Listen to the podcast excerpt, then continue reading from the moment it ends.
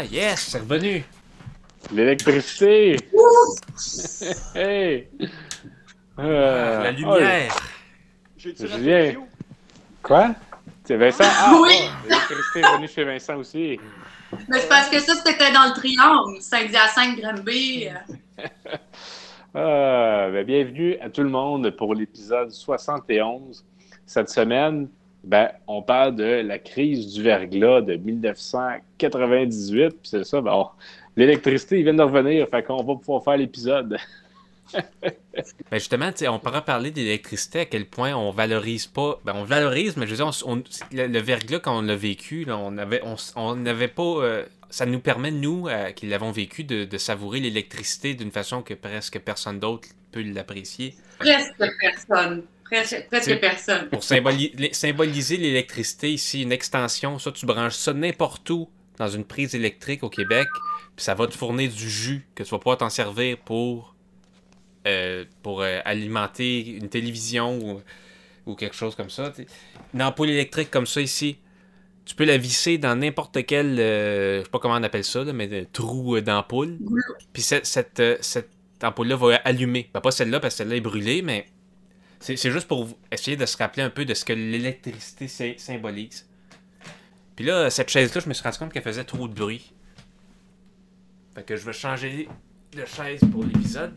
Puis j'ai retrouvé ça dans mes affaires. C'est le tabouret sur ah! lequel, sur lequel j'étais assis pendant la crise du verglas.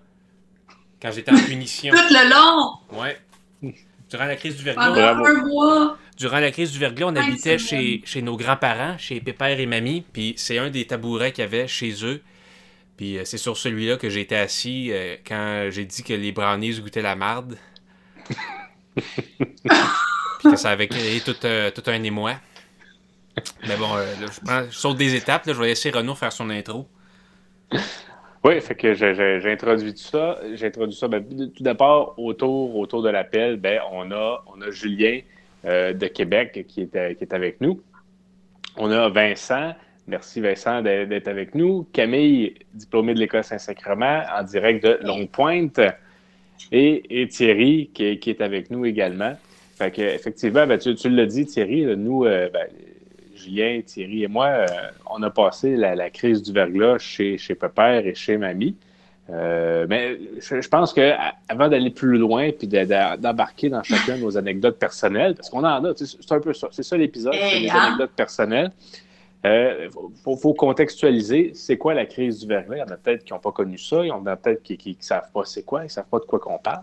Fait dans le fond, la crise du verglas, ça a commencé le 4 janvier 1998 euh, puis il y a eu, dans le fond, pendant plusieurs jours, du verglas qui est tombé. Il est tombé jusqu'à 100 mm de verglas. Et ce que, ce que ça a fait, ben, c'est que les, lignes électriques, les poteaux électriques, les pylônes, les, euh, comment on appelle ça, les, euh, lignes, à haute tension, ben, les lignes à haute tension, tout, s'est effondré sous, le poids de, la glace. Là, je pense, je ne me rappelle plus du pourcentage là, euh, du, réseau qui était endommagé, là, mais c'était un pourcentage très élevé. À Montréal, je pense qu'ils ont peut-être été une semaine sans électricité, puis dans le triangle noir du verglas, qui était composé de Saint-Hyacinthe, Saint-Jean-sur-Richelieu et Grenby, on parle de trois semaines, voire jusqu'à un mois pour certains, certains secteurs sans, sans électricité. Évidemment, on jusqu'à cinq semaines. Au plus fort de la crise, il y avait 1,4 million d'abonnés d'Hydro-Québec qui étaient sans électricité. C'est à cette époque-là que Lucien Bouchard et André Caillé, le PDG d'Hydro-Québec, ont commencé à faire les points de presse euh, quotidiens euh, sur la question, que, un peu comme on voit aujourd'hui avec euh, Horacio Arruda et François Legault qui font leur point de presse quotidien pour la crise qu'on vit actuellement. Les autres, ils faisaient ça, au lieu de nous donner les codes de, de, COVID, puis le nombre de, de morts, puis tout ça, ils nous donnaient le nombre d'abonnés sans électricité, puis la progression, le nombre de, lignes reconnectées, puis tout ça. Fait que c'était des constats euh, différents. Euh, ça fait un peu le, topo de, la crise. Est-ce que vous avez quelque chose à rajouter sur le, contexte et l'historique alentour de ça? J'ai-tu oublié quelque chose? 27. 27 ben, personnes sont décédées directement par rapport à la, au sinistre. Puis ça, c'est sans compte. 27 personnes. Que là, euh, une petite pensée pour ces 27 personnes-là, dont j'ai pas les noms. J'ai juste trouvé qu'il était 20 il y en avait 27. Mais euh, c'est quand même triste. Parce qu'il y avait des arbres qui tombaient. puis- Des arbres qui tombaient, Sur du monde gens. qui, euh, il y a du monde qui déneigeait leur toiture, qui avait des intoxications au monoxyde de carbone, il y avait de- de- de- des affaires comme ça là, qui sont arrivées, euh, du monde qui sont morts d'hypothermie. Ce que j'ai vu, c'est qu'il y a une station électrique à Saint-Césaire qui a planté, puis après ça, il n'y avait plus de plan B. Ce qui est, euh, ce qui est- c'est pourquoi le, le- le triangle de la noirceur euh, a existé. Puis c'est, c'est quasiment un triangle, un des triangles les plus fameux euh, avec le triangle des Bermudas, euh, qui est euh, l'endroit où les avions disparaissent euh, dans le. euh, je pense c'est Bob l'éponge? Non. Bob l'éponge? Bob l'éponge, c'est Hawaï. je sais pas. Je sais pas de quoi. On va essayer Mais- de rester sur l'information euh, là, fiable. là, pour... Après ça, on va, dire, euh, on va pouvoir raconter. Moi, ce qui m'étonne, c'est la- le temps qu'ils ont pris pour réparer les lignes. Comme j'ai vu, j'ai quand j'ai checké les. ah, comme- quand j'ai fait des recherches, les dernières lignes, savez-vous quand est-ce qu'ils ont. Les dernières lignes, euh, à cause de la crise du verglas, il y a eu plein de lignes qui ont été coupées. Les dernières lignes qui ont été montées pour réparer ça, c'était quand? 2011. Deux- Savez-vous? Non, Ah, pas moi, dans ça, là, mais je dirais 2001. 2002, ça a l'air. Il y a sûrement des animaux qui sont morts pendant la crise du verglas. Ben oui, il y en, il y en a, eu- il y en Ben oui. beaucoup. Il y a eu beaucoup de. Ben, tu sais, des, euh, Des hiboux. euh, Ben, on, on avait des images là, des, euh, des, por- des porcheries que, que la ventilation ne pouvait plus fonctionner, où le chauffage arrêtait, là, puis il sortait, il sortait les porcs au tracteur, fait qu'ils étaient tous morts, puis euh, des, même affaire avec des poulets. Il y a beaucoup d'animaux qui sont, qui sont morts. C'est quand même un secteur très, très agricole là, qui, qui était dans le triangle noir. Puis il y avait la Des poissons, que le- des poissons sont morts. Des poissons exotiques sont morts dans le triangle. Tous ceux qui avaient des, des aquariums qui fonctionnaient puis qui devaient oxygéner leur eau, là, puis que ça devait rouler non-stop pour garder leurs poissons exotiques vivants. Là. Tout ce monde-là, s'il n'y avait pas de poêle à bois, ça n'a pas duré longtemps. Puis même avec le poêle à bois, je veux dire, tu peux pas mettre ton poisson dans un bocal en vitre puis espérer que si tu le mets sur le poêle à bois, il va pas frire un petit peu ou il va pas cuire à vapeur. Fait que, euh, oublie ça, euh, le- le- les poissons exotiques, c'est mort, ça, pendant le verglas. Tu sais que si t'es payé un aquarium comme mon oncle, Des poissons qui valent tellement cher, il y en a qui devaient avoir là, leur retraite dans un aquarium dans le salon, puis ils ont tout vu, ils ont tout vu ça disparaître. Là. Ça devait c'est fou. crever le cœur. Ouais. On, on vient de frôler ce qui s'appelle le désastre à Montréal. C'était vendredi le 9 janvier, en plein cœur de la tempête. Le centre-ville de Montréal, à son tour, venait de tomber dans le noir. On s'est retrouvé dans l'après-midi avec la perspective d'un blackout total à Montréal, sans eau. Il restait deux heures d'eau parce que les deux usines étaient arrêtées. À midi 37 cet après-midi-là, les pompes des deux usines de filtration de Montréal s'arrêtent. L'usine Atwater a beau être à côté d'un poste d'Hydro-Québec, il n'y a rien à faire. L'usine est privée d'électricité pendant 10 heures. À l'usine des Bayets, on n'a plus de chance. L'électricité revient au bout de deux heures, mais au prix d'un blackout au centre-ville. Il était question de santé publique. Alors, euh, pour nous, euh, la solution euh, était évidemment de procéder à du délestage. C'était le seul moyen que nous avions comme moyen, justement, pour euh, réalimenter les usines d'épuration des eaux. Les heures passent, les réservoirs se vident, il y a de moins en moins de pression dans les bornes fontaines et les risques d'incendie augmentent. La moitié de la ville s'éclaire à la chandelle et se chauffe au bois. On n'était pas loin de l'école Saint-Sacrement, justement. On OK. était à, Bon. à trois, à trois maisons de l'école Saint-Sacrement. En tout cas, vrai? manière, euh, OK, vous avez déménagé depuis. Non, non, non, on était chez notre pépère et mamie. Ah, OK. Ben, ben vous n'alliez pas à cette école-là? on n'allait pas à l'école. Ah, De toute façon, c'était Ça a fermé. été le plus beau mois de notre vie. On n'allait pas à l'école. Hey, moi, je suis allée. Hein? Mais pas à Saint-Sacrement, mais moi, j'ai habité à Terrebonne. J'ai j'ai- j'ai été chez ma petite cousine. Puis euh, j'ai habité là pendant un bout, mais elle était plus jeune que moi, puis moi, je voulais vraiment aller à l'école. C'est pas pour rien que je suis diplômée de l'école Saint-Sacrement, hein. Je voulais vraiment aller à l'école. Fait que je suis allée à l'école, mais un grade en dessous parce qu'elle était plus jeune. Fait que je me suis ramassée comme en deuxième année. J'avais comme rien à faire, mais j'étais bien, bien motivée. Puis j'aimais ça visiter son école. Les autres, il y avait de l'école. Ça n'a pas duré longtemps qu'il y avait de l'école. Fait que j'ai vu leur. euh, je suis allée à l'école. Pas longtemps, je pense que je suis allée comme deux jours. Ben, j'allais juste dire que nous, on a été trois semaines, dans le fond, chez notre père et Mali, qui avait un poêle à bois. Hey, c'est long. Fait, fait que ça permettait d'être, euh, d'a- d'avoir un peu plus de, de chaleur. Puis, puis c'est ça, un peu comme Thierry disait, moi, moi, la crise du verglas, c'est des merveilleux souvenirs pour moi. C'était, il n'y a pas d'école, on est avec notre papa, notre mamie, notre mère, euh, 100% du temps. On, on joue. Il y avait notre, euh, notre arrière-grand-mère Rosiane qui était là, avec qui on jouait aux cartes, avec qui on faisait plein d'activités. On allait patiner dans le cours.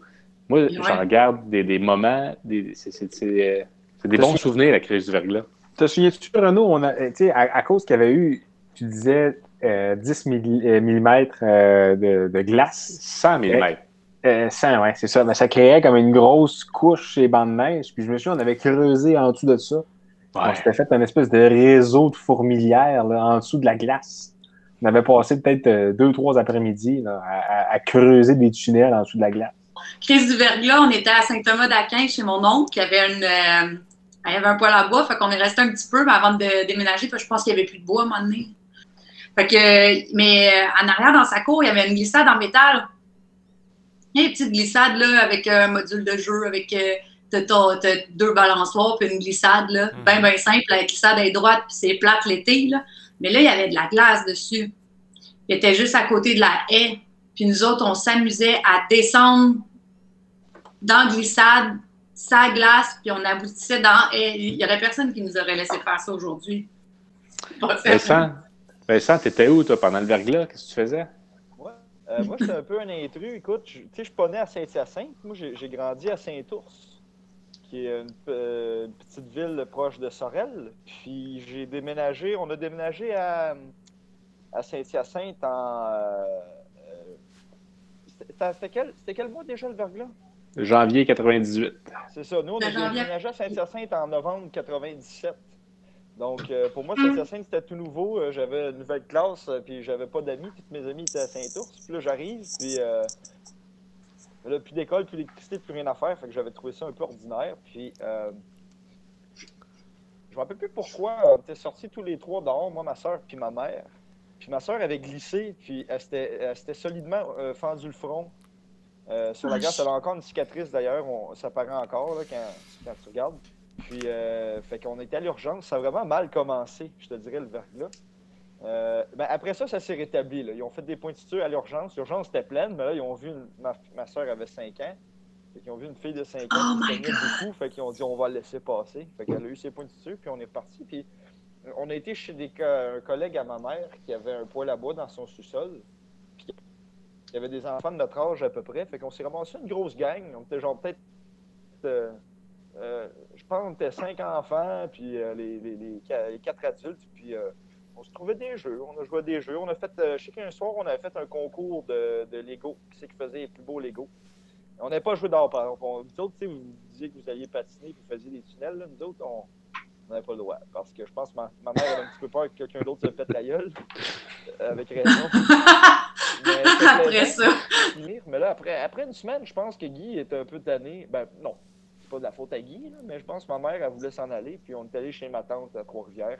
Puis là, ben, écoute, euh, je joue au Nintendo. Puis euh, j'ai attendu. À Trois-Rivières, c'était pas la grosse panique. Là. Il y avait de l'électricité quand on est arrivé. Une autre affaire qui m'a marqué, on parlait de l'école tantôt. tu sais, On était euh, un mois et plus, euh, pas d'école. Puis après, on, ben, pour rattraper ce temps qu'on a perdu, on n'avait plus de journée pédagogique. Puis moi, je me rappelle que je trouvais ça donc, donc plate, puis donc pénible de tout le temps faire cinq jours par semaine. Puis jamais avoir de fin de semaine de trois jours, j'étais j'étais fâché. Ben, tu sais, pas fâché, je trouvais ça plate. Là, tu sais. Je me, me rappelais, me rappelais pas de ça. Y c'est-tu moi, ben, le matin même, là, que, ça, que c'était le lendemain là, de, la, de la tempête, là. Tu sais, il me semble, man nous a habillés comme si on allait à l'école parce que je sais pas. Puis on, on avait. On écoutait la radio. On écoutait la radio pour savoir si euh, il fait, la commission scolaire fermait les écoles. Mais me semble, On moi, je était me prêts suis- à partir. Mais moi, je me Ah souviens. ouais? on Ouais, mais avait- vous autres, vous étiez quatre enfants, fait que c'était plus long, là. Il fallait Ben, comme. Non, mais je me. tout- mais vous tout je me J'ai souviens- vu les soutes, là, puis. euh, On était dehors, là. On avait commencé à marcher pour se rendre à l'école, puis le man nous avait crié après que, de revenir. Mais toi, Renaud, je pense que t'allais, à Sacré-Cœur déjà à ce moment-là. Ou... En tout cas, je me souviens pas, mais tu sais, moi, tout ce que je sais, c'est- c'est c'est comme là, on, on se fait crier de revenir. Puis là, euh, en tout cas, je me suis des souvenirs bizarres. Euh, Je me souviens au début, là, c'était censé être juste un après-midi là, de pas d'électricité. Moi, j'ai- souvenir que c'était euh, c'était censé être juste une coupe d'heure. Puis finalement, ben, Ça se peut. Il y, a, il y a une fois, on était allé au cinéma, on est allé voir Anastasia au cinéma. Est-ce que vous vous souvenez de ça, le film Anastasia euh, Ou le, avec Rasputin? Vous êtes souvenez de ça? On est allé voir ça c'était pendant le verglas, ça? Ouais, on est allé voir, il y avait eu cette, une grande sortie, le cinéma euh, Anastasia. Fait que moi, j'associe le souvenir d'Anastasia avec ça. C'est c'est drôle parce que quand je suis allé rejoindre, on est allé rejoindre ma, ma tante à Trois-Rivières, on est aussi allé voir Anastasia. Ça a l'air que c'était l'activité par excellence à faire euh, avec des enfants pendant le verglas. Mais c'est pas un film qui a tant marqué que ça. euh, le-. Moi, je pensais que c'était comme un film légendaire que, que tout le monde avait vu et que tout le monde appréciait. Mais euh, c'est pas un film qui a nécessairement euh, tant que ça. euh, gr- tu sais, qui a pas eu un grand succès mondial. Mais je pense au Québec, ça, ça- ça reste associé avec le verglas. Puis je pense qu'on peut pas ne pas, on peut pas Oui, parler du verglas sans, sans parler de la fondue chinoise, là, parce que nous autres, c'est Oh quelque chose qu'on qu'on- qu'on a mangé quasiment ben, souvent. là. C'est c'est- c'est quelque chose qui ne demande pas, qui demande pas euh, d'électricité. Fait que, Des toasts sur le poêle à bois aussi. ouais. Ça, c'était bon. Parce que c'est On faisait réchauffer nos bas sur le poêle à bois, on faisait nos toasts sur le poêle à bois, on réchauffait les poissons exotiques sur le poêle à bois, on, faisait- ouais. on sortait le bouillon de fondu sur le poêle à bois. C'est que le bouillon de fondu, après quelques fondus, là, ça devient une soupe. Il y a des oignons, il va y avoir des morceaux de viande. Il va y avoir, tu sais, un bouillon de fondu peut être réutilisé après comme une soupe. C'est Ben pour, oui. pour ça que c'était pratique.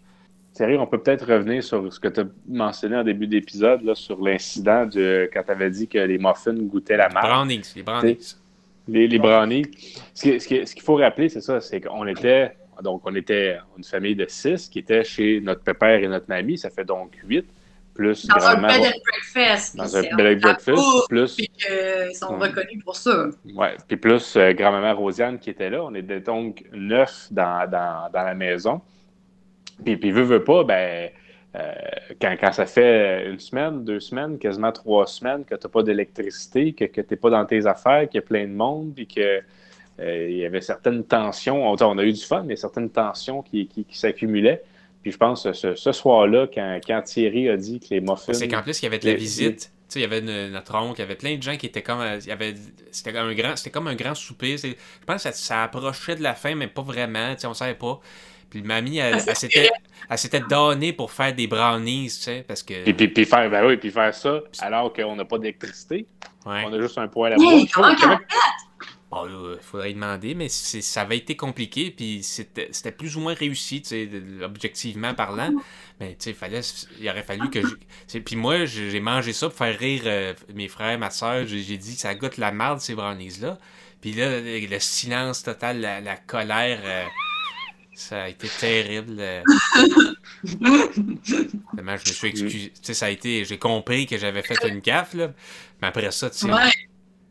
Vous m'avez lâché, vous autres, hein? Vous avez trouvé ça drôle, à- mais après ça, vous m'avez- complètement lâché.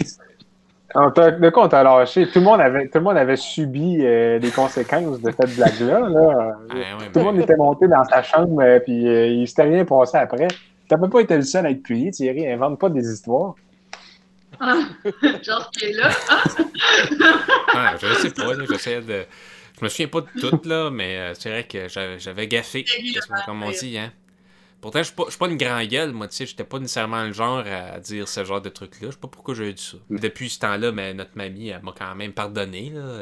On en a souvent. Ah, T'as-tu en- refait des brownies depuis? on en a refait, là, mais. Ah, c'est-tu... Ouais? Bon, ils sont bons, ces brownies. C'est juste que là, cette fois-là, c'était quand même un contexte plus compliqué. Moi, je me souviens même pas si c'était si mauvais que ça, mais c'est notre mère aussi. il y en a- ça a été souvent raconté, cette anecdote-là. Puis, à ce qui paraît, c'était vraiment des brownies. Tu sais, la façon, ça avait peut-être pas nécessairement aussi bon que d'habitude. Mais en tout cas, c'est- cette histoire-là fait partie du passé. Puis, euh, Ça fait partie de notre patrimoine familial maintenant. Euh, puis euh, moi, je me souviens quand il y a eu finalement, on était retourné à l'école. euh, je pense que j'étais en 10 ans, c'est en quatrième année. Ouais, je pense que c'est ça. Et on avait dû faire une présentation orale devant toute la classe euh, de, de- de comment ça s'était passé le verglas pour nous. Puis Ouais, puis, puis je me rappelle que moi, dans ma présentation, bon, je racontais que j'étais allé chez mon, ma- mon, mon père et ma mamie, euh, puis, puis j'avais parlé de, de, de Tiga, qui était, qui était le chien de, de, de père et mamie. Euh, gamin, gamin, oui, ah, là. gamin, excuse-moi. Gamin, puis Gamin, la particularité qu'il avait, c'était un Boston Terrier, qu'il avait foncé dans le mur, puis il était devenu aveugle, puis il avait un, un œil qui était comme, euh, qui, qui sortait de l'orbite. Euh, puis ben, il, était, il était bien fin comme chien, pareil, là. il mordait quasiment pas, puis euh, en tout cas. euh, Petit pet par-ci, Bref, c'est que. Ouais, puis, puis ben, il s'en venait vieux aussi, je pense, en 98. Fait qu'il dormait beaucoup. Puis, on, à un moment donné, il s'était installé sur le divan, puis on avait mis tous tous les toutous alentour de lui. Puis là, on avait une photo de ça. Puis là, je, je me rappelle, j'avais montré ça à la classe, la photo, puis j'avais dit Est-ce que vous êtes capable de trouver euh, le vrai chien, le, le- le vrai animal dans, dans tous ces toutous-là? Puis, euh, puis quand le monde avait finalement trouvé, en faisant, puis qu'il voyait son œil sorti, puis tout ça, il était Ah!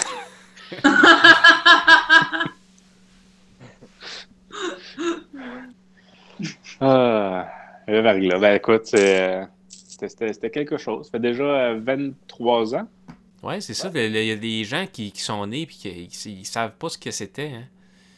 Ils, ont 23, 23 ans. ils ont 23 ans aujourd'hui. Peut-être qu'ils regardent le podcast puis Je constate aussi que pour les gens de notre âge qui habitaient pas à Montréal ou dans le Triangle Noir, là, mettons les gens de Québec, c'est assez abstrait le verglas. Il y a du, le monde savent que ça, ça a eu lieu, mais les détails de, de ce que ça représentait pour bien du monde, c'est. euh, ce podcast-là va, va en informer plus d'un, ouais. espérons-le. Puis, c'est sûr que là, on, on raconte le point de vue de, de- la crise du verglas d'un, point de vue euh, d'enfant, parce qu'on était tous des enfants à l'époque. Euh, c'est sûr qu'il y avait des enjeux, puis peut-être qui étaient différents pour, pour euh, des adultes ou les, par exemple nos, parents, là, qu'évidemment, la crise du verglas, c'est un stress. Il faut que tu protèges tes enfants, il faut que tu subviennes aux besoins de ta famille, alors qu'il n'y a plus d'électricité, que tu ne sais pas si, si tu vas manquer d'argent, que tu ne sais pas si euh, qu'est-ce qui va se passer? la tempête. euh, Tu sais pas, tu sais pas que, que- que- qu'est-ce que tu vas servir à manger, tu sais pas. Fait que nous, nous euh, en tout cas, s'il était stressé pour ça, on l'a pas du tout ressenti parce qu'on a beaucoup. euh, ouais, c'est ça, c'était, c'était du plaisir. Puis tu sais, j'essaie de faire un petit parallèle avec la crise actuelle qui est différente, c'est bien sûr, mais On a je trouve- je trouve ça- on a de l'électricité. Mais je, je trouve ça important, tu sais, euh, même si à l'occasion, je peux être euh, stressé puis, puis avoir euh, un certain niveau d'angoisse avec la, la crise actuelle, de ne pas transférer ça à mes enfants pour ben, que, que plus tard, si un jour ils font un podcast sur la, la pandémie pour raconter leur point de vue, ben, que pour eux, somme toute, il n'y a que des bons souvenirs à raconter. Ah, c'était le fun, tu sais, c'est... euh, mais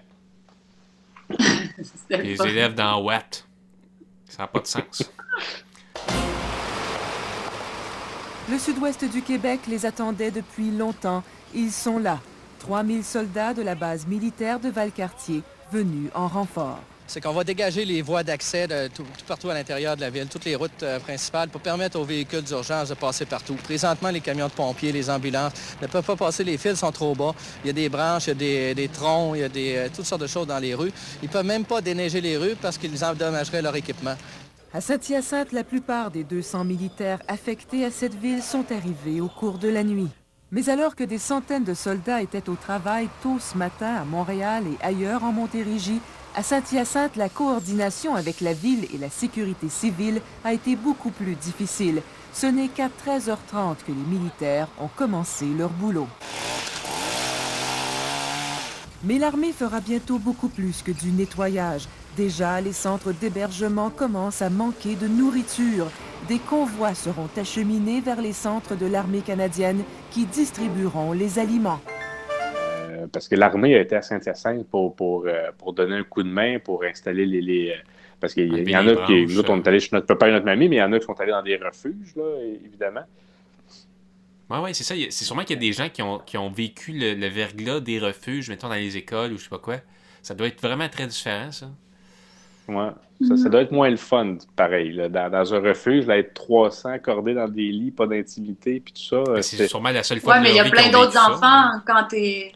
Sûrement que, sûrement que ceux qui étaient enfants, ils tripaient parce qu'il y avait comme de la- de l'espace en masse pour courir entre les lits dans les gymnases. Puis, euh, de, de ce que j'ai compris des reportages, euh, c'était pas très agréable et facile comme. euh, Il me semble que le monde comme- oubliait comme de- Pour les enfants non plus. Le monde avait oublié d'amener leur, leur brosse à dents. Tu sais, tu sais, quand tu oublies d'amener ta brosse à dents, là, comme l'an passé, Ah on, non, on- on euh. était allé chez Julien là, il y a un an, presque jour pour jour, puis j'avais oublié ma brosse à dents. Tu sais, il faut que tu te brosses les dents avec ton doigt. là.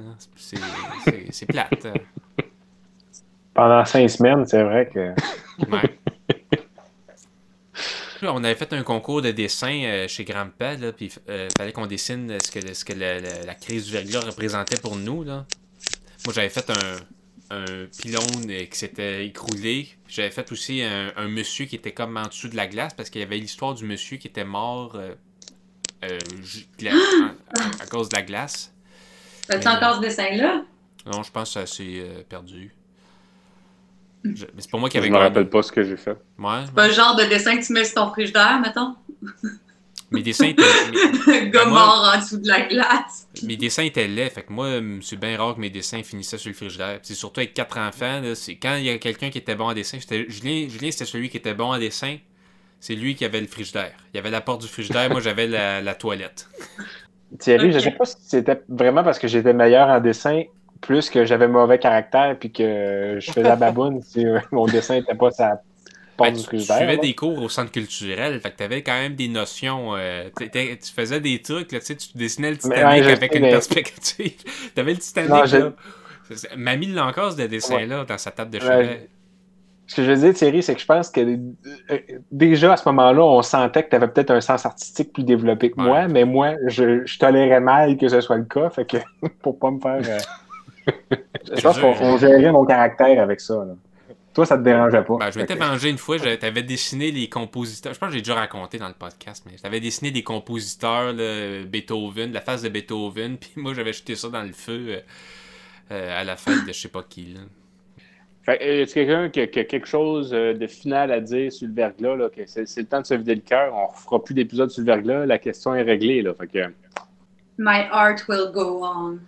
Ah, fait que, Ouais. ben écoute, euh, c'était bien le fun de parler de, de ces souvenirs-là, d'apprendre de ce. Ben, pas, pas- moi, évidemment, je savais ce que, ce que mes frères avaient fait pendant la crise du verglas, mais d'apprendre euh, de quoi ça ressemblait pour, pour Vincent et Camille. Euh, donc, merci à tout le monde. J'espère à la maison, pour ceux qui, qui ont également vécu ça, n'hésitez pas à, à raconter vos, vos, vos expériences. Oh my God, oui! On aimerait ça les lire la prochaine ben, fois. c'est ça. Puis, puis, euh, si, si, si vous n'aviez pas l'âge, si vous étiez trop jeune, ben, je- j'espère que vous avez appris euh, un, un petit peu sur, Ouais. sur ce moment-là, puis sur comment ça a été vécu Ouais. par des enfants Ben, si en de plus, si l'intérieur. vous êtes un bébé du verglas, quelqu'un qui est né après tu sais, de- d'une d'une mère qui, qui était enceinte durant le verglas, dans le triangle de la noirceur, on veut connaître, parce qu'on on aimerait- L'histoire de votre mère. Ben, on veut savoir comment vous vous sentez, parce que ça a l'air que ça a été Ça a rough pour ces, impact. pour ces Ouais. bébés-là, là, c'est rough. Là. Puis, euh, Hey, c'est vrai, on se faisait euh, on se faisait bouillir de l'eau sur le poêle à bois pour mettre dans le bain, puis il fallait qu'on attende que l'eau refroidisse un peu parce qu'il n'y avait pas d'électricité pour chauffer l'eau, fait qu'on se faisait chauffer l'eau à bouilloire, puis là on remplissait la bouilloire dans le bain. Là, c'était le même qu'on prenait notre bain, on ne savait pas des barbouillettes. C'était... il y a eu tout ça un peu aussi, nous autres aussi, là, mais pas, euh, pense que Hey, c'était vraiment de l'eau tiède. Hein. C'était pas, c'était pas bien le fun de prendre son Ah bain. ouais.